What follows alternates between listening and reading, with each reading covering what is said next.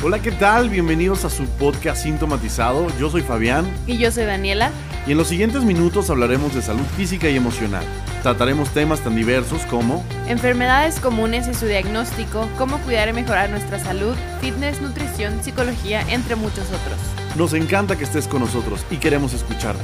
Te esperamos en nuestras redes sociales y en nuestra página sintomatizado.com. ¡Comenzamos!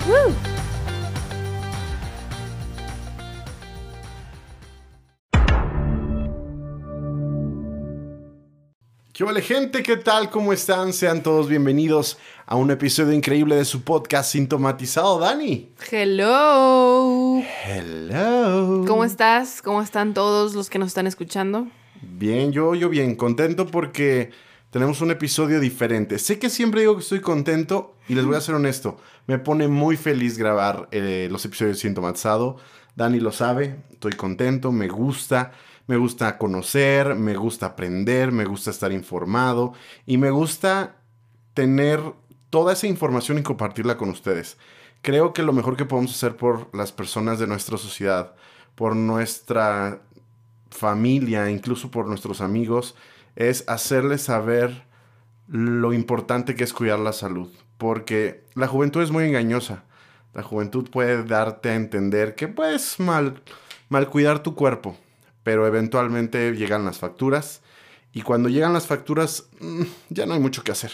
Entonces creo que estamos en buen tiempo. La generación de millennials que escuchan este podcast tienen buen tiempo todavía para hacer cambios y para no pues vivir una vida bastante complicada, llena de enfermedades crónicas y muchas otras durante los próximos años. Acuérdense que dicen que los 30 son la época donde tienes el cuerpo que cuidaste a los 20. ¿Lo habías escuchado, Dani? Sí, lo había escuchado así de... No, no me acuerdo de las edades, pero sí lo había escuchado que en tal edad es como el cuerpo que, que trabajaste o que cuidaste y luego es el cuerpo que te mereces. Ajá, exactamente. Normalmente a los 20 es el cuerpo que la genética y la juventud te dan. O sea, durante todos los 20 creo que que es algo muy natural, ¿no? El cuerpo que tengas es muy natural, solamente que seas una persona súper mala en hábitos, pero si eres una persona irregular en hábitos y pues tienes una vida bien, eh, me refiero a que no te adrogas ni que toda la noche te la pasas despierto, bueno, tienes un cuerpo relativamente saludable, pero a partir de los 30 creo yo que todos los excesos que hayas tenido en tus 20 probablemente se van a empezar a notar. Y creo que así, igual en los 40, si en los 20, si en los 30 te valió gorro, pues empiezas a sufrir de algunas cosas, ¿no? Creo que la vida es acumulativa, más en el aspecto de salud. ¿Estamos de acuerdo? Sí, y me da miedo un poquito. Claro, más con todo lo que hemos estado viendo. Bueno, rápido. El episodio de hoy trata sobre un documental que vimos en Netflix. De hecho, aquí tengo la información. Se llama What the Health. Exactamente. Traducido para toda nuestra gente de Latinoamérica, What the Health es como ¿qué, qué onda con nuestra salud o qué con nuestra salud es, digamos, la traducción literal. Sin embargo, What the Health es un juego de palabras en Estados Unidos como para asemejar la frase What the hell, que es como qué carajos o qué rayos, ¿no? Una cosa así. Y de alguna manera entonces lo que hace es buscar una similitud de juego de palabras, pero bueno, básicamente es ¿qué onda con mi salud? Si yo tuviera que traducirlo, si yo fuera el traductor, por ejemplo, de las películas como el Joker, no le pondría el bromas. Le en este caso le pondría así como ¿qué onda con mi salud? ¿No? ¿Qué carajos con la salud? Este es un documental de Netflix, no sé si ya lo mencioné, pero que se hizo en el 2017. Su estreno fue en Nueva York, específicamente el 7 de marzo de ese año. Directores Kim, Kim, ah, no, perdón, Kip Anderson y Keegan Kuhn. Obviamente es, fue en Estados Unidos, la producción por Joaquín Phoenix. Recuérdanos. Es el Joker. Justamente es el, Joker, el bromas. Y Kim, ah, bueno, ok. Y los demás, los directores igual fueron productores. Actores principales y reparto es Neil Barnard, Mike Grieger, Tia Blanco y Caldwell el Seinstein. Miren, la neta no soy gringo y los estoy pronunciando bien mal. Pero no pasa nada. Ya cumplimos con decirles el background de, de este Y que seguramente no conocen a nadie, o sea, no se van a ir por, uy, es de súper buenos actores. Lo único bueno de esa serie, digo, de ese documental, es la información. Y cumplimos con dar los nombres porque si nos demandan después diciéndonos, pues ya cumplimos dando, ¿no? Imagínense.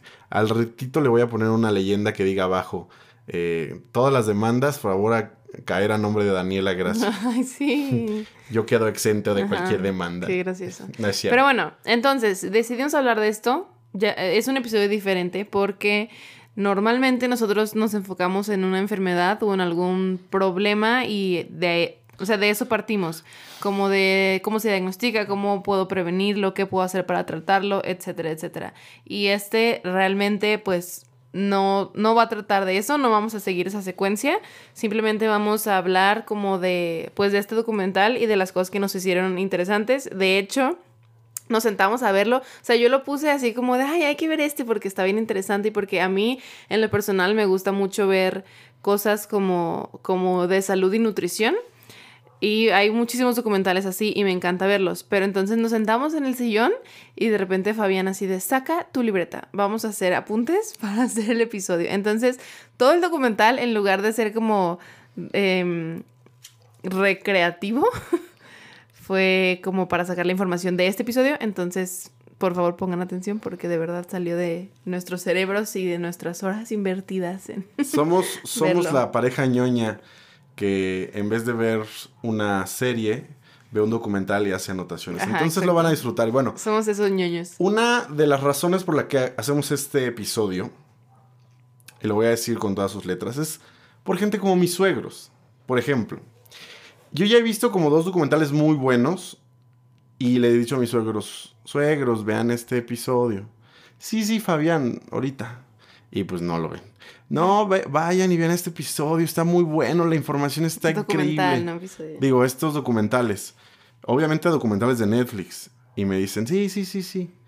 Entonces, yo digo, es bien difícil hacer que alguien en su tiempo libre vaya a ver un documental de hora y media que, les voy a ser sincero, algunas veces son un poco repetitivos. La idea la captas en 20 minutos, sinceramente pero te lo repiten y se, te lo cuentan 10 personas y te lo cuenta una deportista y te lo cuenta una ama de casa y te lo cuenta un gobernador, así, ¿no? Hora y media de la misma idea siendo repetitiva. Entonces, precisamente por eso estamos haciendo episodio. Estamos haciéndoles una conglomeración de la información de hora y media para darles lo que ustedes necesitan saber y obviamente pueden ir a verlo. Pueden tomarse la hora y media. Pero si esa hora y media de diversión prefieren ver una serie de acción o una serie de lo que sea, de lo que a ustedes les guste, aquí lo pueden eh, escuchar en su podcast favorito sintomatizado. Lo pueden poner en Spotify mientras están trabajando, mientras van manejando. Y no tienen que invertir esa hora y media en documentales. ¿Estamos de acuerdo? ¿Estamos de acuerdo? Ok, Dani, platícanos. ¿Cómo empezó el documental? ¿Sobre qué se trata? Cuéntanos un poquito. El documental se trata de cómo las carnes procesadas y nuestra dieta en general influyen tanto en la diabetes como en las cardiopatías, como en el cáncer. En esas tres se enfocaba, pero también después habla de osteoporosis y de enfermedades autoinmunes. Y ellos inician, o sea, abren con una frase que dice 315 millones de diabéticos existen en el mundo. 315 millones. Son un chorro, un chorro, demasiados. Entonces, tenemos 315 millones de diabéticos en el mundo que se pueden prevenir. Exactamente. Y, justamente vamos a ver qué planteamientos ellos, ellos hacen para poder evitar eh, todas estas enfermedades. Ellos empiezan con una frase de Hipócrates que me gustó muchísimo, que dice, deja que la comida sea tu medicina y la medicina sea tu comida. Está padre, ¿no? Tiene un sentido, pues, bastante interesante de que si nosotros, si nuestros alimentos fueran siempre sanos y siempre buenos en sí, podrían ser a la vez eh, nutritivos y a la vez sanadores y no tendríamos que buscar otro tipo de alimentos. Ok, vamos a empezar con más información del episodio. Después del dato alarmante de que en el mundo hay 315 millones de personas de diabetes, nos mencionan que en los Estados Unidos eh, eh, los montos dedicados a los seguros, por así decirlo, a los seguros de salud, eh, o a los institutos de salud, uno de cada tres dólares está destinado a las enfermedades de diabetes. ¿Qué significa esto? Obviamente significa un problema económico, un, problema de sistemas de salud y un problema este, en general de la población. Pero les voy a decir otra cosa, también son muy buenas noticias para algunas industrias, que más adelante vamos a ver. Menciona eh, que 50 gramos de carne procesada pueden incrementar en 18% el riesgo de cáncer de colon rectal. Bueno, pero eso ya es de cáncer. En, en diabetes eh, hay otra estadística que dice que en 25 años uno de cada tres personas van a ser diabéticos. Y cuando lo estábamos viendo yo le decía a Fabián, o sea, tú y yo somos dos. Si nuestra perrita fuera humano, uno de aquí es diabético. O si tuviéramos un invitado en la casa, uno de aquí va a ser diabético. Entonces, eso sí es preocupante, pensar que yo puedo ser la diabética en mi grupito de tres o que él puede ser el diabético en su grupito de tres, la verdad está bien gacho porque... Miren, la verdad, sé que nos escuchan muchas personas y la neta no está chido ser diabético. Fueron nuestros dos primeros episodios. El uno creo y el dos se tratan sobre diabetes. No quiero hacer sentir mal a alguien que tenga esta, enfermedad de nuestro público, pero de verdad es muy complicada. Hay muchas em, implicaciones o, ¿cómo se le llama? complicaciones de la enfermedad que pueden prácticamente destruir tu vida. O sea, tanto te puedes quedar ciego, como te pueden tener que amputar una pierna, como puedes creo que incluso quedar loco en algunas enfermedades. De verdad, o sea, bueno, discúlpenme si mi expresión no fue la correcta. Puedes sufrir demencia, que vulgarmente para todos los seres humanos significa está loco. Ok, pero ¿por qué mencioné luego lo del cáncer? Porque, como le mencionó Dani, el documental se basa en tres enfermedades grandes. Diabetes, cáncer y problemas cardíacos. Entonces por eso le estaba dando las estadísticas de problemas cardíacos. Ahora, si ustedes pueden decir, eh, pero bueno, ¿de dónde sacas tus, tus números? Bueno, el documental decía que estos números fueron sacados de 800 estudios en 10 países diferentes. Si alguien tenía una duda de la veracidad de esto o de la repetitividad de, estas, de estos números, bueno, ahí está. Mencionan que la carne procesada, que es creo que el principal objetivo de este documental, de, hacernos conciencia. Paréntesis. Carne procesada, auditorio, por si no saben específicamente qué es, son todos, todos, todos los embutidos. Llamémosle jamón, salchicha, chorizo, salami, y Todos los embutidos se considera carne procesada, ¿ok? Y Continúa. mira, aunque el documental no hace una clara aclaración sobre, sobre que la carne procesada y la carne normal, por así llamarla, son iguales, pero te lo da a entender de alguna manera. O sea, al final, pues la carne procesada muchas veces solo son los revoltijos de, desperdicios de carne normal. Entonces prácticamente estamos hablando lo mismo. Obviamente la carne procesada tiene lo peorcito de la carne, ¿me explico? O sea, tú agarras los residuos de todo, lo mueles, creo que le ponen hasta un poco de, de maíz, unas cosas así, y ya te lo ponen en, en un empaque bonito que dice, no, no voy a decir marcas, eh, pero ustedes saben las marcas de, las, de los productos embutidos. Y bueno, al final es muy parecido la situación entre carne, nada más, y entre embutidos. Pero sí tiene razón, Dani, a eso se refiere. Bueno, en una clasificación de la Organización Mundial de la Salud, que cabe mencionar que las estadísticas que vimos anteriormente las publicaron ellos. Eh, la Organización de la Salud tiene un ranking de productos cancerígenos. Y dentro de la primera clasificación se encuentran el cigarro, el plutonio, los asbestos y adivinen qué más se encuentra ahí. Las carnes procesadas. Imagínense que la Organización Mundial de la Salud clasifica de esta manera eh, las carnes procesadas. O sea, de hecho, en el documental pasaban así unas imágenes medio irónicas de una mamá preparándole el desayuno a sus niños y tenía unos cigarros ahí batiéndolos, ¿no? En el sartén como si fueran huevitos con chorizo, una cosa así. Pero es la realidad, o sea, si en la misma clasificación se encuentran mis salchichas de mi huevito, que un cigarro o que el plutonio, que carajo, ¿cómo pudiese igualar al plutonio o al asbesto? Creo, señoras y señores, que estamos en un riesgo inminente. Y más que al mexicano nos encanta el choricito en la carne asada y pensamos que no hay cosa más mexicana que un taco de chorizo con guacamole, bueno, hay que pensarlo dos veces. A menos que sea chorizo de soya.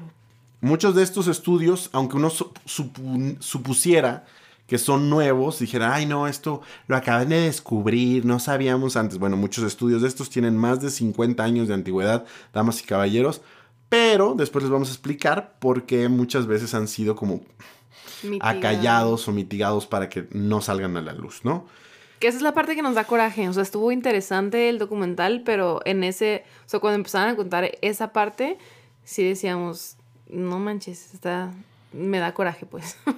Ok, en Estados Unidos, una de, cuatro, una de cada cuatro personas muere de cáncer. Y em, el 70% de estas muertes está directamente relacionada a su dieta. Muchos niños menores de 10 años tienen inicios de esclerosis. Ah, bueno, aquí ya pasamos un poquito. Ah, ok. Eh, qué bueno que me corriges porque yo no sé pronunciarlo. Es arteroesclerosis. Aquí saltamos al otro punto. ¿Se acuerdan que les dijimos que eran tres enfermedades principales? Diabetes, cáncer y problemas de corazón. Imagínense que las, los embutidos y las carnes en general producen tantos problemas que incluso llegan a afectar a niños menores de 10 años. Producen nitritos y los nitritos cuando se combinan hacen que sean carcinógenos. Bueno, ¿se acuerdan que les habíamos dicho en varias ocasiones que la obesidad y la grasa y todo generaba problemas en las arterias porque se llenaban, ah, aquí no se ve, aquí sí se ve, se llenaban de sarro las paredes y se iban haciendo más gruesas, más gruesas, más gruesas, más gruesas, más gruesas, hasta que el flujo era muy pequeño y obviamente, pues esa es una alteración que terminaba afectando tu corazón, tu cerebro y otros muchos órganos. ¿Se acuerdan de eso? Ah, bueno. Lo vimos en el episodio de embolia, que creo que fue hace como tres episodios. Hay niños menores de 10 años que ya tienen comienzos de esta enfermedad. ¿Por qué? Porque es, yo he visto cantidad innumerable de personas que dicen, ay, es que no le gustan las verduras a mi hijito, le voy a hacer unas salchichas y le parten sus salchichitas. Y eso es lo que come el niño. Salchichas y salchichas y salchichas todo el día. Y come hot dogs y lo llevan al McDonald's. Y bueno, todos sabemos que México tiene un problema de obesidad infantil. Ahora, imagínense que los niños tengan problemas de corazón o empiecen a, estar en el proceso para tener problemas de corazón a tan corta edad, ¿no? Ahora sí que ahí queda la frase de eres lo que comes. si te la pasas comiendo, pues, cosas no nutritivas, vas a ser una persona no nutritiva, no importa la edad que tengas.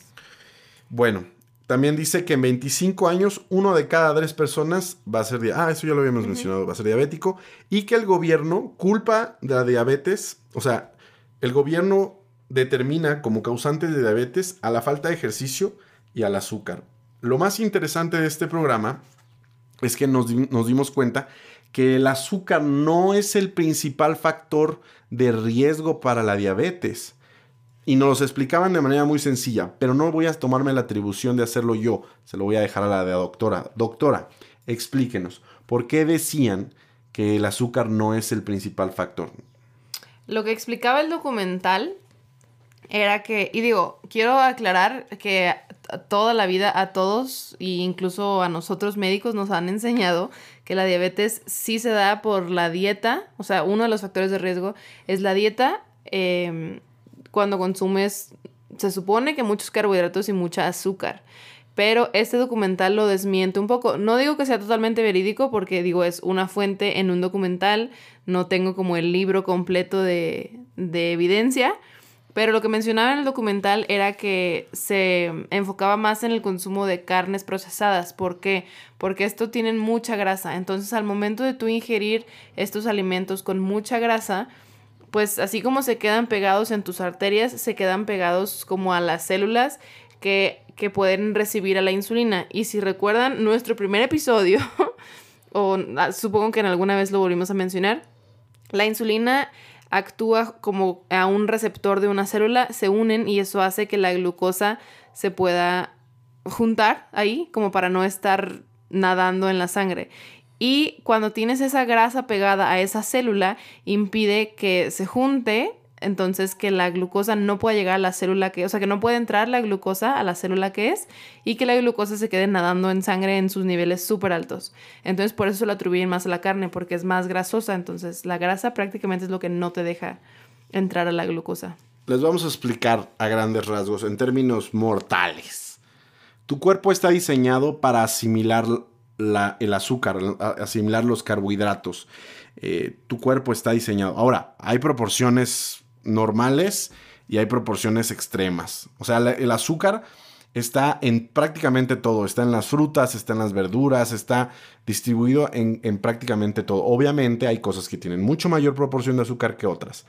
Pero tu cuerpo, cuando lo saturas de, pues de grasa y se van formando este sarro en tus venas y en tu cuerpo, eh, le quitas la capacidad de absorción y de asimilación. Eso que genera que en vez de que tú lo asimiles y pueda procesarse adecuadamente como tu cuerpo está diseñado, continúa el flujo, continúa el flujo. Y al haber un alto flujo de, azúcar en tu sangre, es donde vienen eh, la consecuencia de toda esta enfermedad, ¿no? Donde viene el hecho de que te puedan amputar una pierna, donde viene el hecho de que puedas perder la vista, etcétera, etcétera, ¿no?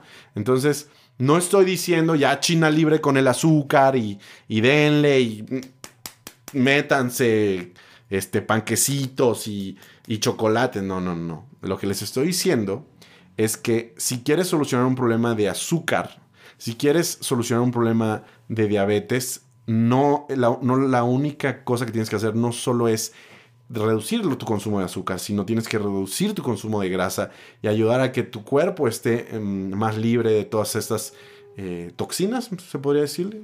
Que es lo mismo que hemos dicho en todos los episodios, tener una alimentación balanceada, no, no reducir así de, ok, por no ser diabético ya no voy a comer nada de carbohidratos, no, porque los carbohidratos también son una parte importante de la dieta, también son una fuente de energía, simplemente es tener todo balanceado en un perfecto equilibrio para tu cuerpo y comer cosas que les haga, o sea, que le hagan bien a tu cuerpo.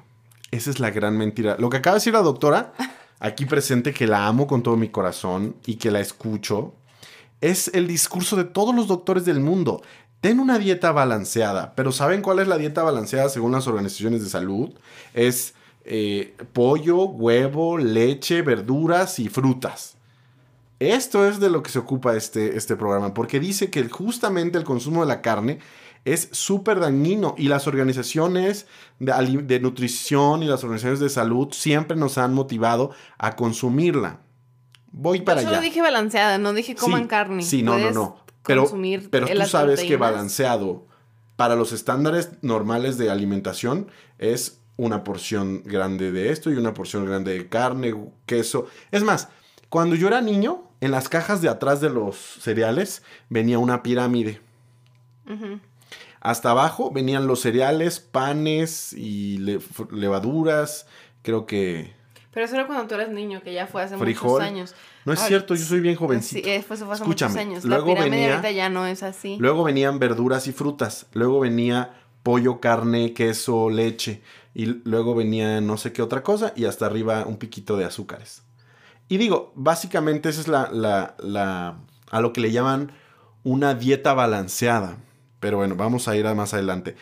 Para nuestro documental, en términos de nuestro documental, la carne procesada es exactamente igual a grasa en las arterias y grasa en el cuerpo. Mencionaban que si un niño contrae diabetes, le quitas por lo menos 19 años de vida. ¿Qué significa esto? Que si tú como papá le estás provocando, porque lo voy a usar la palabra, sé que a muchos papás les molesta, pero si tú como papá eres un factor para que tu hijo adquiera una diabetes infantil, déjame decirte que lo único que está pasando es que de expectativa de año de, vida tú les estás quitando casi 20 años. Sí, papá, tú eres responsable, eres responsable de esto, porque los niños muchas veces no deciden lo que comen. Ellos no deciden lo que se compra en el súper, ni deciden lo que hay en la alacena. Ellos solo comen lo que se les da. Entonces sí somos corresponsables, tanto nosotros como el sistema, ¿no? Ok. Va. Luego, 17 millones de personas mueren al año por enfermedades cardíacas. Una de cada tres personas muere por esta causa y hacen, una similitud muy padre que me gustó. Ustedes, eh, cuando ven una desgracia en la televisión, normalmente todos nos ponemos tristes, decimos, ay, qué feo, eh, las Torres Gemelas, ay, qué feo, se cayó un avión, ay, qué feo, hubo un ataque terrorista. Pero este programa, justamente con este número de 17 millones de personas mueren al año por enfermedades cardíacas, em, nos hizo una muy buena similitud. Ese número es igual a que cada hora de cada día, de cada mes, de cada año, se desplome un Boeing 747 lleno de personas. Imagínense que a partir de este momento, un avión se caiga cada hora durante todos los. Una hora durante todos los meses y años que siguen. Ustedes dirían, oye, eso es como. Suena como. Como, película de fin del mundo. Como no deja tu película de fin del mundo. Si tú eres un villano de una película y tienes eh, secuestrado un banco y le dices al policía, ¿no? Que está negociando contigo, si no me traes un helicóptero, a partir de aquí, en cada hora que pase, voy a matar a una persona. Eso muchas veces suena muy fuerte. Ahora imagínense, la diabetes es nuestro secuestrador. Eh, el cáncer es nuestro secuestrador. Las enfermedades cardíacas son nuestro secuestrador. Y en este caso, las enfermedades cardíacas están matando a un Bon 747 lleno de personas durante cada hora, hasta que no dejemos de consumir productos que nos afecten. Había otra referencia que decía que era como si fueran 6 o 7, 9 onces en un día o algo así. Sí, en, otra parte del, programa decía que los números de este tipo de enfermedades em, a veces simulan como si diario hubiera un, un 911. Un 911 es lo que pasó en las Torres Gemelas. Si cada día del, de... Ojalá no se escuche este claxon de alguien sonando. Si todos los días hubiera un 911 o unas torres gemelas, créeme que como seres humanos buscaríamos a los terroristas que lo están haciendo. O sea, haríamos lo imposible por agarrar al grupo terrorista que está matando a tantas personas. Ahora, ¿por qué no lo hacemos? Si hay un grupo terrorista, existe un grupo terrorista matando muchísimas personas todos los días. A lo mejor no lo matan de manera directa, pero indirectamente por... Se llama carne. Bueno, no necesariamente es carne, hay muchos productos y ahorita los vamos a mencionar. Ok, ¿qué provoca la carne? Inflamación de nuestros intestinos, por lo tanto un enderecimiento a las paredes y eh, este, este efecto se hace inmediatamente después que la comemos. ¿No les ha pasado que se comen unos tacos y se sienten como distendidos y todo? Todos sabemos que es el malestar normal de después.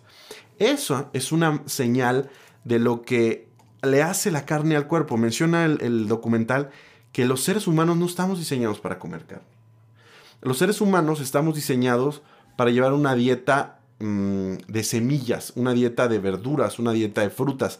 Esto como lo podemos ver, la estructura dental que tenemos como seres humanos y la estructura maxilar que tenemos está diseñada para este tipo de alimentación. La la, dentadura y los maxilares y, la mandíbula de aquellos que están diseñados para ser omnívoros o carnívoros son... No, es omnívoro o frugívoro, decía. Por eso, por eso, omnívoros o carnívoros son totalmente ah, distintos. Los que somos frugívoros, que es una palabra nueva que yo aprendí, que parecen ser aquellas personas que comen frutas y verduras. Como a frutas y verduras. Y semillas, bueno, tenemos este tipo de estructura, ¿saben? Así dientes preciosos. Ok. Pero eh, explica, porque ellos no están viendo las imágenes que vimos tú y yo. Dice que los omnívoros y los carnívoros, em, daba el ejemplo un oso grizzly, su dentadura tiene como pues los dientes normales, pero sus colmillos son muy, muy largos, como para poder agarrar la carne y... Y destrozarla, sí, arrancarla. Y nosotros como humanos tenemos colmillos, pero nuestros colmillos son planitos. Hay gente que los tiene muy picudos, pero todos modos están como redonditos, no son para despedazar carne, o sea, tú no puedes agarrar a tu perro y morderle el pescuezo y arrancárselo. Entonces, desde ahí sabemos que nuestra anatomía a lo mejor no está diseñada para consumir carne, o sea, productos animales, pues. Ok, para los que están en Spotify, si se pueden mover a YouTube mejor, les voy a explicar. A ¿dónde está la cámara? Aquí está. Ok. Dice el programa que la mandíbula de los carnívoros se abre y se cierra hacia arriba los, caninos hacen una especie de canal donde no puedes mover más que hacia arriba, hacia abajo.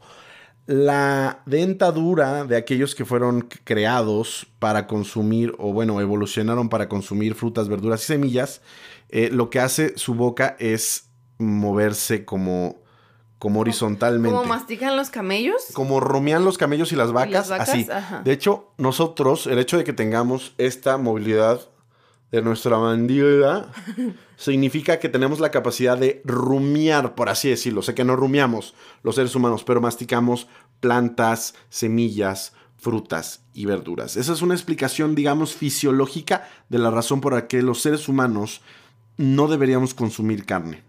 ¿Va? Ok. Menciona también que en muchos casos eh, se diagnostica a las personas con Alzheimer cuando esto podría ser demencia, demencia causada por, em, no sé cómo llamarle, si obstrucciones de las venitas del cerebro, que obviamente eso impide... Es una demencia vascular. Ah, ok. Qué, qué bueno que tenemos una doctora aquí al lado, ¿no? Eso valida este programa. Entonces, esa demencia vascular muchas veces es confundida con Alzheimer. Y pues se les dan el tratamiento que se le da a una persona con esa enfermedad, en vez de solucionar el problema real, que son lo- las obstrucciones vasculares en su cabeza, y a lo mejor si las eliminan, pues se eliminaría el problema, ¿no? ¿Eso es posible? ¿Tú puedes traer de vuelta a alguien que tiene demencia vascular? Pues se supone que no. Pero porque Pero- nunca se ha intentado. Exacto. Pero es eso lo que, lo que yo siempre he dicho es, tú tratas algo y, y también el, el episodio, el documental lo mencionaba, que tienes un problema y le das medicamentos para un problema, pero luego le tienes que dar más medicamentos para los efectos secundarios de ese medicamento que le diste para el problema.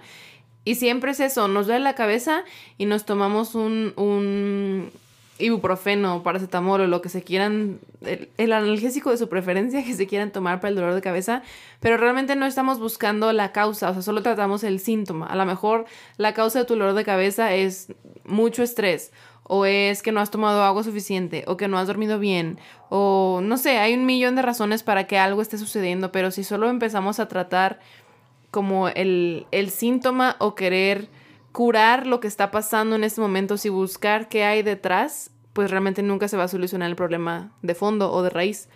Entonces, eh, pues creo que eso es lo que, lo que quieres decir, ¿no? Con esto de la demencia. Sí, o sea, probablemente está, hemos hecho malos diagnósticos al- en algunas ocasiones. No quiero decirla todas las veces. Imagínense que sus abuelitos fueron diagnosticados así y van y lo sacan de donde estén, nada más porque yo dije, no, no, no, no.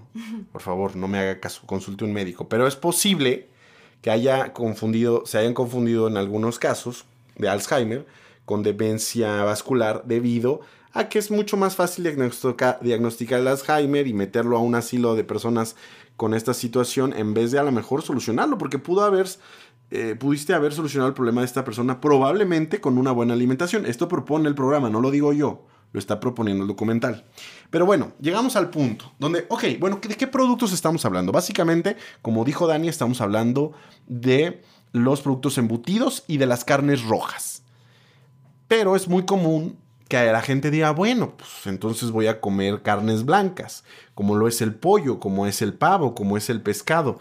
Porque realmente hay una moda o hay una tendencia a decir que estas carnes son menos dañinas. Y el documental toca ese tema. Y dice que en realidad el pollo tiene tanto sodio y tanto colesterol como, como pues a lo mejor la, la- o sea, es tal la cantidad de, de estos elementos dentro del pollo que hacen mucho daño, casi igual incluso que las carnes rojas. Habla del huevo, de incluso que el huevo tiene tanto colesterol como lo podría tener una hamburguesa. Ahora, de Ándale. eso yo quiero decir varias cosas. Eh, mencionas el pollo que tiene mucho sodio y todo, pero también se debe también se debe a como humanos necesitamos consumir o estamos acostumbrados a consumir tanto alimento de producto animal, o sea, si no comes carne porque es mala, entonces bueno, pues comes cuatro veces pollo, dos veces pescado y una vez carne, ¿no? Entonces, en esos cuatro días que comes pollo, necesitan estar produciendo y produciendo y produciendo y produciendo pollo. Y pues para eso obviamente necesitas crecerlos, engordarlos más rápido, entonces y están en- todos en un criadero, entonces les inyectas hormonas, les inyectas antibióticos, que el documental también mencionaba que hay, o sea, les ponen muchísimos antibióticos a los pollos, a los peces, porque pues los peces no sé si sepan, pero no es así como de, ay, vamos a pescar y de ahí viene, o sea, ellos hacen que crezcan los peces. Eh, incluso a los cerdos y pasaban varias imágenes de, de los cerditos ahí todos gorditos y sucios, más que nada. Llenos de moscas. Ajá, llenos de moscas, llenos de, no Pero sé. no, cuando digo llenos, no es tres no es poquito, moscas. ¿eh? Es que de los pollitos cerditos se hicieron negros por tener moscas Ah, encima. tapizados de moscas. Incluso había una imagen en donde un pollo tenía un absceso y como que le cortan el absceso y nada más siguen procesando ahí el cerdo para que tú te lo comas. Y de verdad está asqueroso. Deja, o sea, una amiga el otro día me dijo, no vean esos documentales porque pues está asqueroso y así. Y, yo dije, no está asqueroso. Habla más que nada como de salud porque habíamos visto otro documental en donde solo daban como toda esta información con estudios de sangre. Entonces ahí estaba todo muy bonito. Pero ahora sí nos pasaron imágenes de animales y de verdad que yo no quiero volver a comer carne nunca porque, no porque diga, ay, pobrecito cerdito, o sea, sí, pero no. Em, pero porque de verdad, el, el- o sea, el proceso y todo lo que tienen los animales no está diseñado para estar adentro de mí ni que yo me lo coma. Entonces, como el darme cuenta de eso, sí, sí me hace enojar. Ok, bueno, Dani ya se brincó al final. Lo entiendo, su conclusión ya casi la está dando. Pero bueno, hablábamos sobre qué tan igual es comer pollo, pescado o, o carnes rojas. El documental habla de que en realidad no hay mucha diferencia. Y si pudiese ser un poco peor comer eh, carne roja, eso no hace bueno el comer carnes blancas. Porque de todos modos están afectando muchísimo nuestro organismo. Porque hay gran cantidad de, grasa y de colesterol en el pollo y en el huevo. De hecho, decía que las organizaciones productoras de huevo y de pollo, justamente lo que estaban haciendo en todo esto, al crear esta fama de que el pollo es bueno y de crear la fama de que el pescado y el, y el huevo es bueno, era justamente para evitar un desplome en el consumo de estos productos. De hecho, dice el documental que este tipo de organizaciones o de mm, cámaras de productoras cámaras agrícolas productoras de pollo y de huevo, lo que hacen es enviar diferente tipo de información al internet, incluso a las a los medios, para que tú te confundas, para que no haya nunca como una información muy clara. Y puedas tú como diluir las verdades de lo que realmente está pasando y al final la gente diga, bueno, pero pero ni entendí, ¿no? Ni está muy claro. Ni siquiera me, este, como que están seguros, como que apenas están haciendo estudios. Yo seguiré comiendo huevo y yo seguiré comiendo pollo. Nah. Eso, dicen el documental, porque estas organizaciones tienen una frase textual que dice, la duda es nuestro producto. ¿Qué quiere decir esto? Si tú no tienes la certeza de que algo te está haciendo daño, lo vas a seguir comiendo, ¿cierto o no, Dani? Cierto. ¿Por qué? Porque tú dices, ah, pero, pero pues a lo mejor sí, a lo mejor no. Y seguramente hay gente que dice esta frase bien estúpida. De algo me voy a morir. De algo me tengo que morir. Esto lo dicen los fumadores, lo dicen los que se meten drogue, lo dicen los que se. los alcohólicos. Todos dicen, de algo me he de morir. Bueno, déjame decirte. Justamente esta duda la meten las organizaciones, los productores, eh, obviamente no el señor que vende huevos en la esquina, ¿verdad? O sea, hay grandes consorcios, grandes corporaciones, grandes eh, cámaras productoras que se dedican a hacer una nube de información confusa para que el consumidor diga, bueno, pues no entendí muy bien, pero yo voy a seguir comiendo, ¿no? Pero imagínense que ellos dicen, la duda es nuestro producto, porque ante la duda, pues tú sigues consumiendo sin problema. Pero ok, dice, las diotoxinas de la carne y la leche en, en mujeres se transmiten directo al bebé y a la leche materna. Algo de lo que también empezaron a platicar en este documental es que cuán mala era la leche. Porque bueno, dijeron, bueno, dejo de comer carne y incluso puedo dejar el pollo. Pero me digo, esto nos pasó incluso a nosotros, ¿eh? Yo voy a ser ovolacto vegetariano. O sea, que es ovolacto vegetariano como huevo, como lácteos y verduras. Pero justamente el programa incluye eh, las, las desventajas de comer, de tomar lácteos y específicamente leche. Dice que la leche, al ritmo que la producimos, y eso es lo que acaba de mencionar Dani, al ritmo que la producimos, hay tanta necesidad de leche y de consumo de leche que la forma en la que se alimenta a las vacas, dónde se les alimenta, todos los químicos que se les mete, hablaban de 450 tipos de drogas diferentes que se les meten a los animales para que puedan subsistir en condiciones infrahumanas de producción. De verdad, infrahumanas de producción. Y esos 450 químicos o medicamentos que se les meten, adivinan dónde terminan cuando una mujer embarazada los bebe en el bebé. De hecho, decía, ah, perdón. decía que los hombres, o sea, ponía como la figura de un hombre y de una mujer y decía, esas toxinas, los hombres no tienen manera de eliminarlas, las mujeres sí. Hay dos opciones y dije, ah, somos privilegiadas. Pero dice, una, a través de la leche materna o dos, a través de la placenta. O sea, todo se le verá a tu bebé. Entonces dije, no, hombre, pues ni una ni otra. O sea, no hay cómo eliminarla tampoco. No es ventaja. o sea, no es ventaja que la madre se desintoxique para, intoxicar a tu bebé. O sea, es como decir, ay, me siento un poco intoxicada. Voy a tener un bebé para que se muera lleno de toxinas y yo poder desintoxicarme. Pues no, nadie hace eso en su sano juicio, ¿verdad? Ok. Bueno. Em, mencionaba que hay una relación directa entre los lácteos y las enfermedades autoinmunes. No tenemos cómo sustentar eso, ni, una gráfica, pero bueno, esto decía el, documental. Em, los países con mayor consumo de leche también tienen la mayor tasa de osteoporosis. Y esto, y esta, y esta, y este dato venía en relación a que durante toda la vida nos han vendido que la leche fortalece los huesos, ¿no, Dani? Sí, siempre te dicen, toma leche para crecer fuerte y sano. Y los huesos. Y que los huesos, que porque tienen mucho calcio y así. Y pues resulta que no. Exactamente. Por lo menos en este documental resulta que no. Todos pensábamos, bueno, si yo tomo mucha leche siempre, cuando seré viejito, pues no voy a tener osteoporosis. Esa es la lógica, ¿no? Porque la leche nutre los huesos. ¿Sí es la lógica o no? Ok. imagínense que los países con mayor consumo de leche también tienden a ser los países con mayor tasa de, de osteoporosis. ¿Eso tiene sentido? Claro que no lo tiene. Lo que nos está diciendo es que la leche no ayuda a cuidar eh, los huesos o no, no, está nutriendo los huesos, que eso fue algo que nos inventaron para que compráramos leche, para que en la, industria láctea eh, eh, crezca. Pero la realidad es que no. Em, pero bueno, sí. Una cosa también referente a la leche era que también venían unas gráficas de los riesgos de cáncer. Porque todo el mundo dice, es que mi mamá tuvo cáncer de mama y a lo mejor yo tengo cáncer de mama.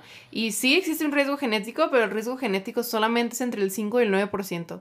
Lo demás, todos son factores externos. Y entre esos factores está la alimentación.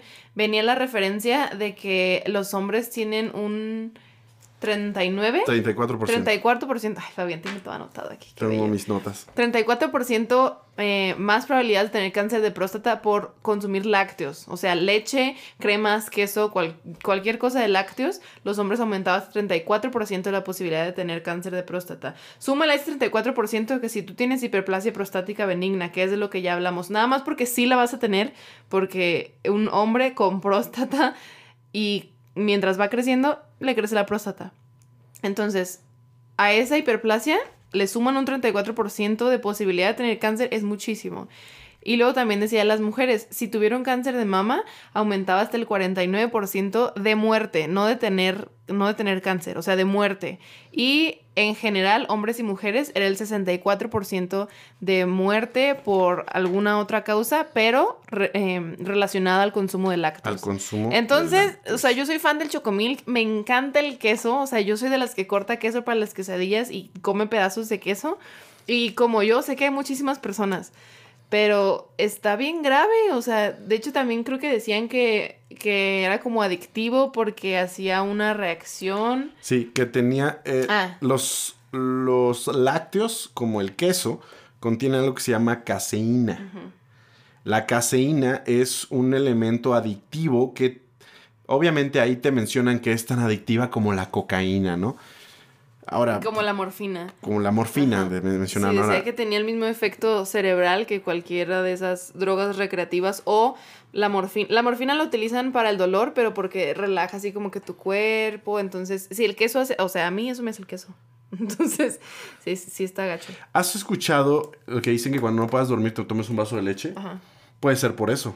De hecho, dice, por ejemplo, para que ustedes se den cuenta, la leche materna o sea, materna de un ser humano, tiene 2.7 gramos de caseína. Eh, por el contrario, la de vaca tiene 26 gramos de caseína, o sea, mucho más, más de 10 veces. Que tiene sentido, porque la leche de vaca está hecha para alimentar a una vaca bebé. Que a lo mejor la vaca bebé necesita 26 gramos. Pero un bebecito chiquito de un año, porque eso sí, son muy de al año ya le voy a empezar a dar leche de vaca, pero de todos modos no deberían de hacerlo porque no estamos o sea, no estamos hechos para consumir ni leche de vaca, ni leche de cerdo, ni leche de jirafa, ni leche de hipopótamo, ni, o sea, ¿por qué consumimos leche de vaca y no las otras leches, saben? Entonces, como que no tiene no me hace mucho sentido, la verdad. Miren, justamente eso es lo que también quería mencionarles. Estamos acostumbrados como sociedad a que tenemos que consumir lácteos. ¿Quién puso esa costumbre? ¿Quién sabe? ¿Quién nos dijo que era necesario que el ser humano consumiera leche? No lo sabemos. Pero ¿saben qué? Sí está rica. Y probablemente somos tan adictivos a la leche por estos 26 gramos que tienen de caseína que mencionan que es adictiva. Y hace rato justamente nos hicimos una quesadilla, partió el queso, lo puse en mi boca y dije, qué delicioso es el queso.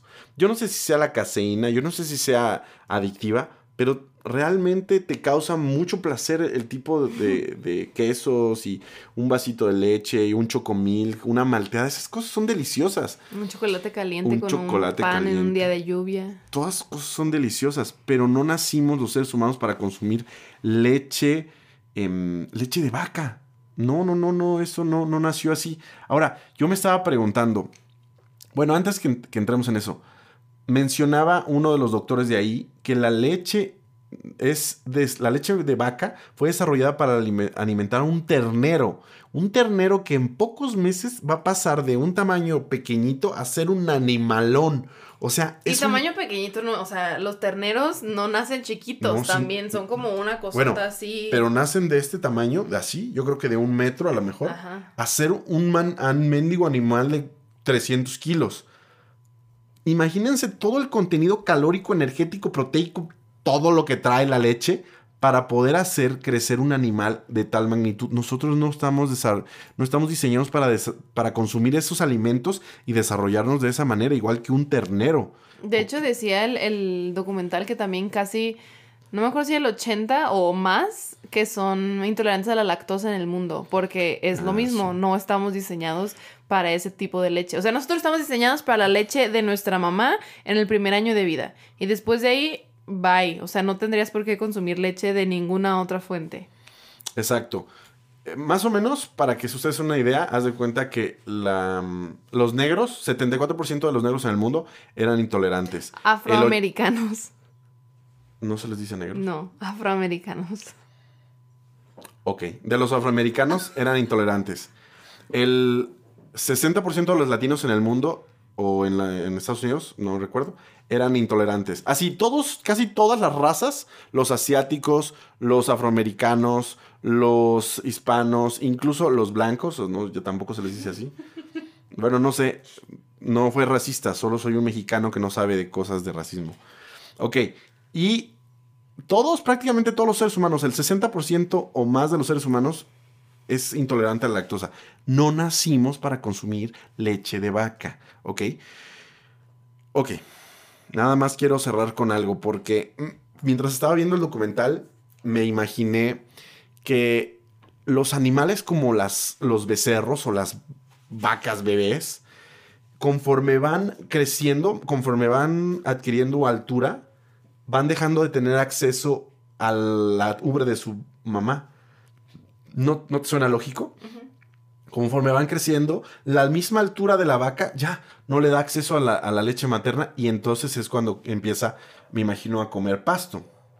Pero nosotros, o sea, eso es, digamos, una limitación de la naturaleza para evitar que un animal que ha cumplido su ciclo lácteo, por así decirlo, ya se pase a la siguiente etapa. Que es lo mismo con los bebés, le empiezan a salir dientes y la mamá ya no se lo va a querer pegar al pecho. Exactamente, pero nosotros como seres humanos diseñamos la extracción de la leche de las vacas para tomárnoslos como seres humanos y no tenemos ninguna limitación porque quisimos hacer leche entera para niños, leche light para jóvenes, leche, leche deslactosada para adultos, leche 50 y más para viejitos. Quisimos hacer leche para todos los las edades cuando la leche se tuvo que haber dejado de tomar al año de nacidos. Después de que tu mamá te dejó de dar, ya se acabó, no deberías tomar más leche.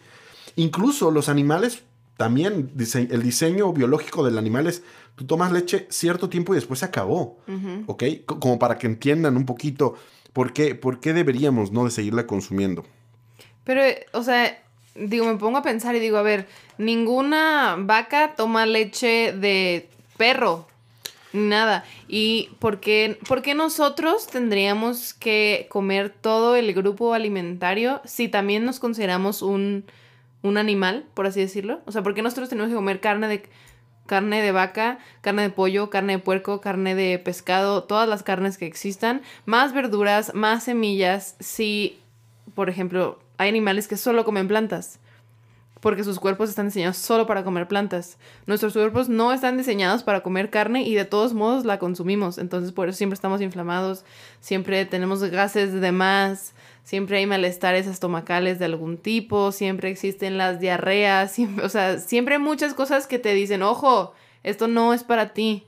Y de todos modos lo hacemos porque sabe delicioso. O sea, los tacos en las noches saben riquísimos. Pero no son, o sea, a, mí la adobada me hace muchísimo daño, me encanta, pero cada que voy a los tacos y como adobada, a las horas o al día siguiente me estoy arrepintiendo horrible. No sé si sea como el sazón o realmente sea la carne de puerco, pero pues eso es a lo que voy, o sea, yo sé que algo me hace daño y de todos modos voy y lo consumo, entonces solo deberíamos de crear conciencia en todos de a ver si esto no es para ti, si esto te hace daño, déjalo, cámbialo por otra cosa que te haga bien, que te haga feliz. Hay un chiste en un.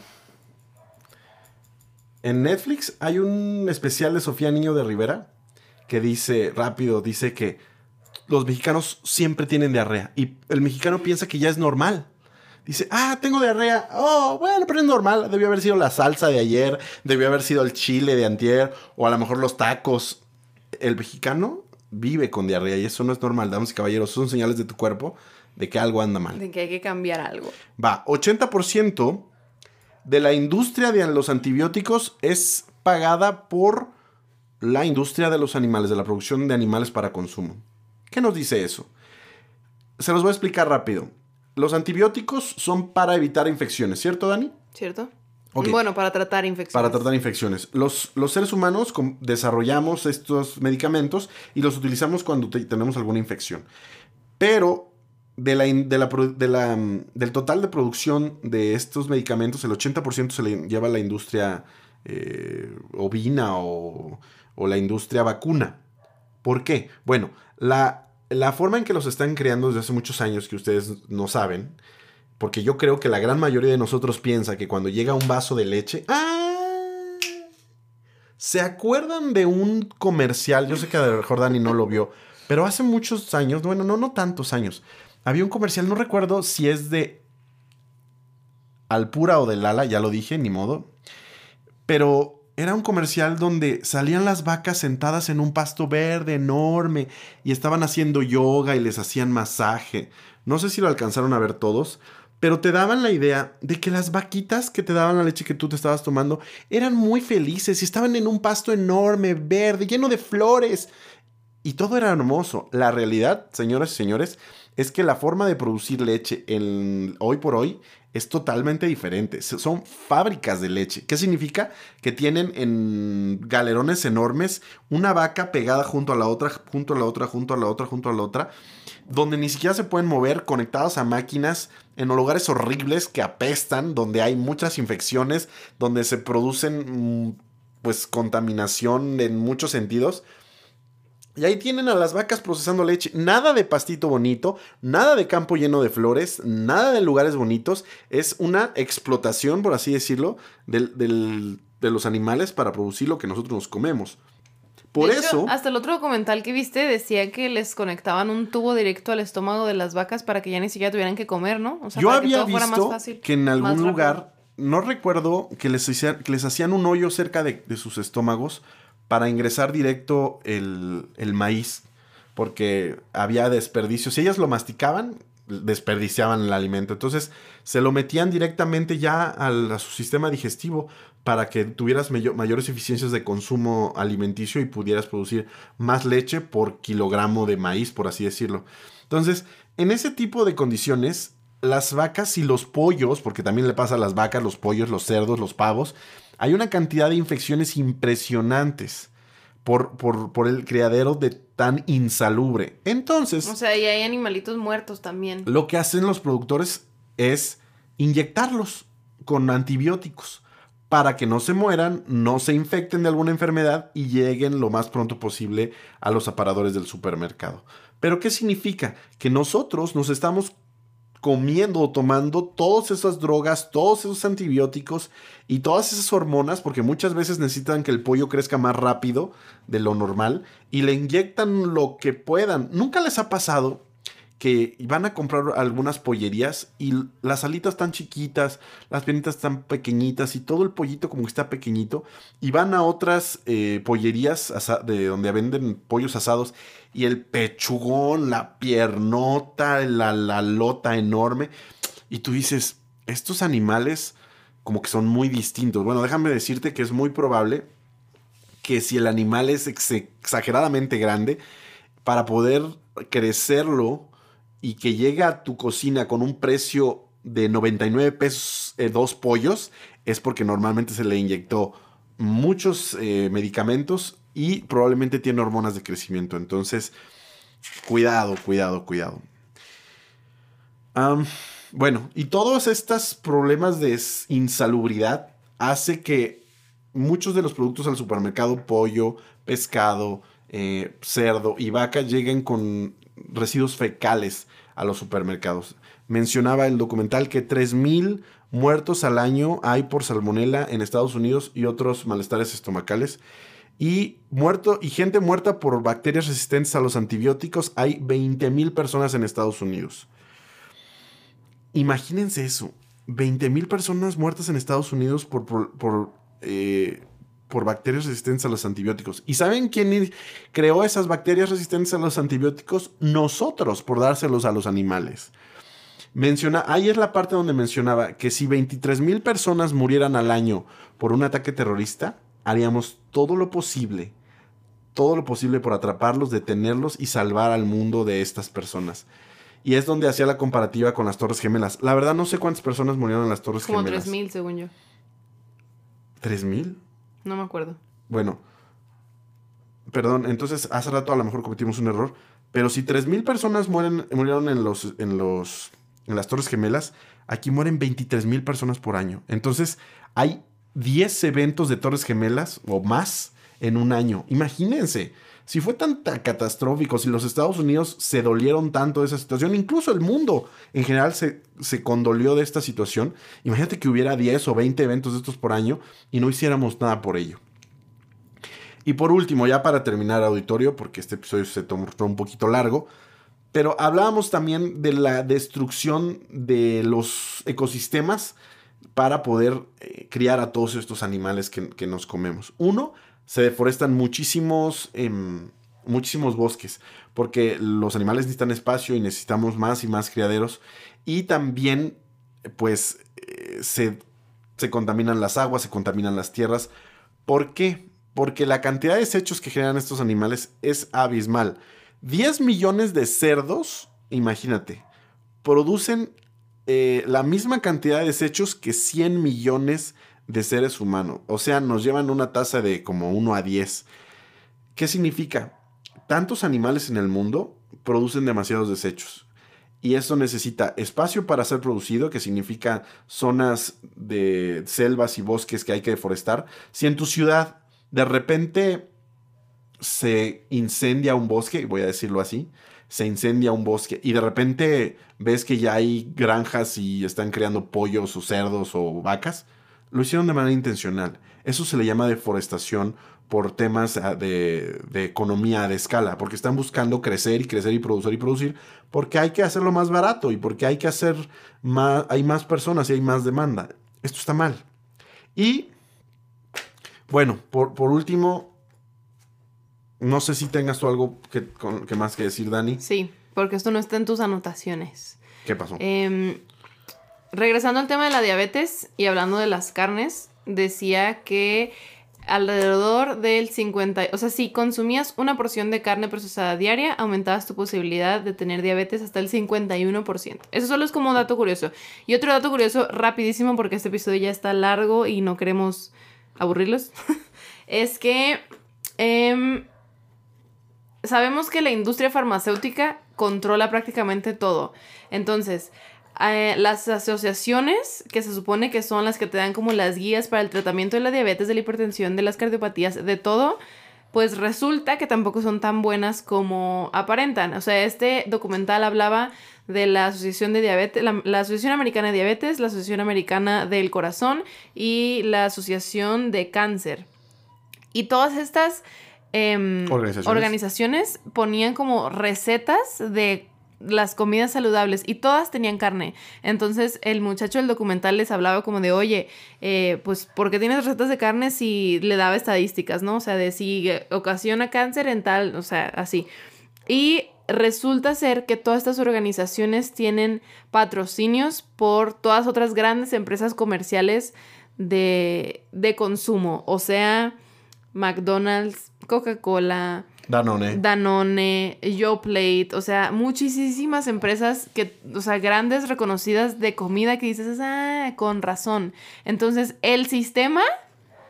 Está corrupto. ajá, y abusa de todo mundo porque te dicen, ah, mira, esta es la dieta saludable, pero te dan carne con queso, con no sé qué cosa, para que luego tengas que ir a hacerte estudios y tener un medicamento para que luego den otro medicamento y luego den otro medicamento. Entonces prácticamente todo está controlado por esas organizaciones que quieren hacernos pensar que algo es nutritivo cuando no lo es. Entonces no les digo que nos crean a nosotros, no les digo que crean lo que ven en los documentales, pero si esto les sirve como para tener unas bases de la información y ustedes dedicarse a buscar más evidencia y más información, hagan lo que ustedes crean conveniente con su cuerpo por ahora nosotros vamos a intentar ser vegetarianos.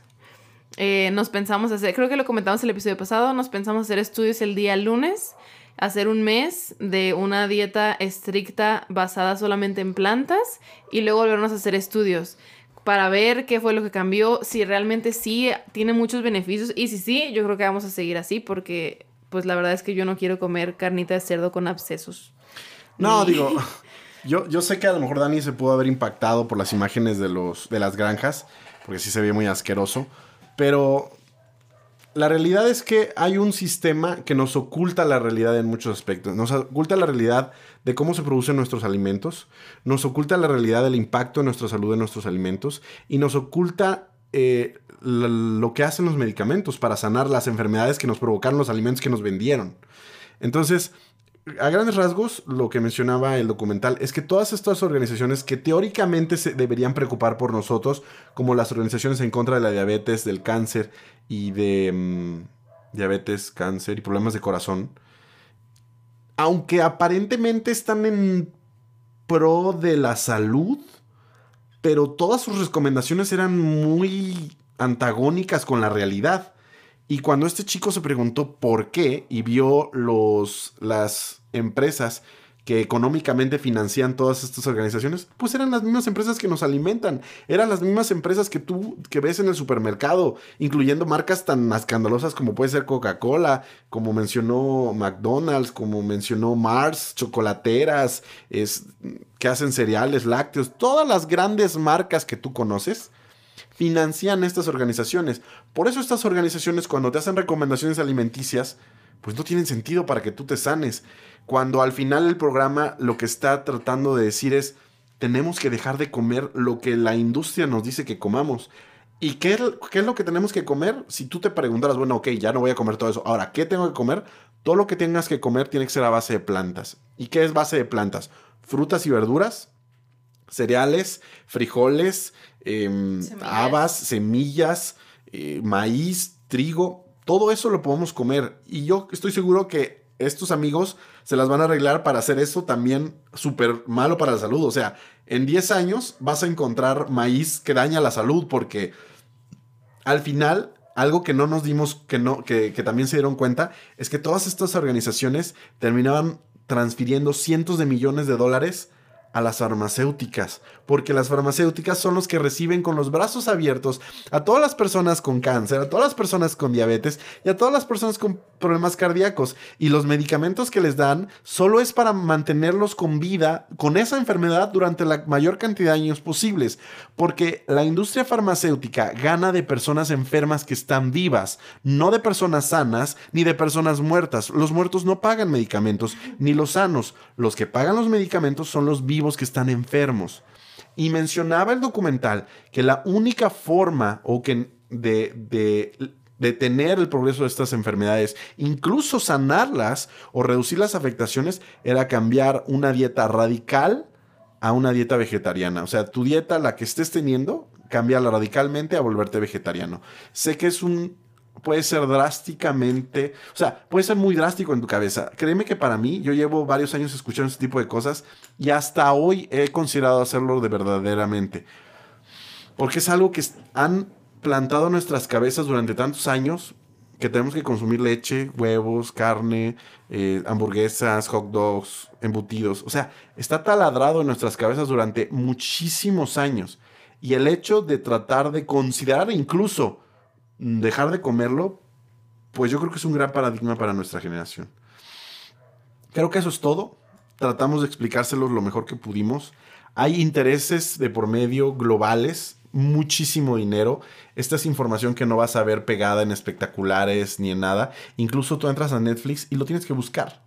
No es algo como que te salga en la pantalla y te diga, ah, documental sobre salud. No, esas cosas nunca salen en primera plana. Normalmente esas cosas las tienes que buscar. Y obviamente todas esas organizaciones pues están tratando de hacer productos más light, productos menos dañinos. Pero les, voy a ser sincero, las organizaciones no, no quieren tu salud. Las organizaciones quieren dinero, las empresas quieren dinero. Y si para eso tienen que pasar por encima de la salud de las personas, muy probablemente lo van a hacer. A veces pareciera que están buscando ayudarnos, pero lo único que quieren hacer es no perder el mercado. ¿Sí me explico? O sea, si tú de repente ves que la empresa que tú admiras, no sé, de, productos alimenticios, empieza a hacer una campaña por vender productos que no tengan, no sé, gluten o no tengan cosas que afecten a la salud, no te olvides que esa es la misma empresa que te lo vendió durante muchos años y probablemente te estaba haciendo daño. Y ahora que están vendiendo productos que no deberían hacerte daño o menos daño, lo único que están haciendo es evitar perderte porque saben que el mercado está cambiando y lo único que están haciendo es cumplir con el mínimo de reglas para poder recibir un sello que diga gluten free. Pero probablemente ese producto te sigue dañando en otros 10 o 15 aspectos diferentes. Entonces, damas y caballeros, este es un programa serio, creo que es el más serio que hemos tenido porque ni bromas hice. De verdad. ni, caras. Ni caras, ni bromas hice. Esto es muy, muy delicado.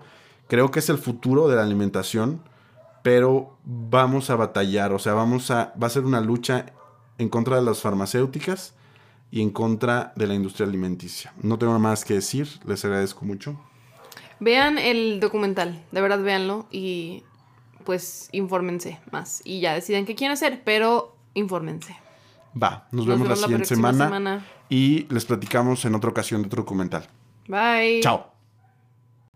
Wow. Estuvo muy interesante. Extenso con muchos largo, datos. sí, sí estuvo largo. Mucha información. No nos gusta hacer episodios largos. Pero es que no podemos quedarnos callados cuando vemos algo así. Sí. Necesitamos compartírselo. Había mucho que decir. De, hecho, acabamos de terminar de verlo. Yo creo que hace dos horas. Aquí tengo todas mis notitas. Hice la, eh, anoté toda la información que, pudimos para poder explicárselos a ustedes y, y que hagan un cambio en sus vidas. Nosotros lo vamos a hacer y les vamos a contar cómo nos está yendo. ¿Se acuerdan que hicimos un reto de salud? Olvídense de ese reto de salud, la neta no lo hemos hecho. Ah, es que de verdad nos cuesta mucho trabajo ser disciplinados. O sea, vamos al gimnasio como cuatro días, o sea, cuatro días a la semana y luego dos y luego tres y luego ya no vamos y luego... Entonces está mal. Ya no, ya no les vamos a presumir nada de nuestra alimentación ni nada. Lo que vamos a hacer es volvernos vegetarianos o veganos y cuando encontremos un. Cuando veamos resultados, vamos a volver a hacer otro episodio. No vamos a decir nada. Vamos a hacer otro episodio hasta que veamos resultados, ¿va? Muy bien. Y como siempre, dime, perdón. No, nada. Cualquier cosa nos pueden buscar en redes sociales o estamos en www.sintomatizado.com. Y ya. Los queremos mucho. Nos vemos la siguiente semana. Bye. Chao.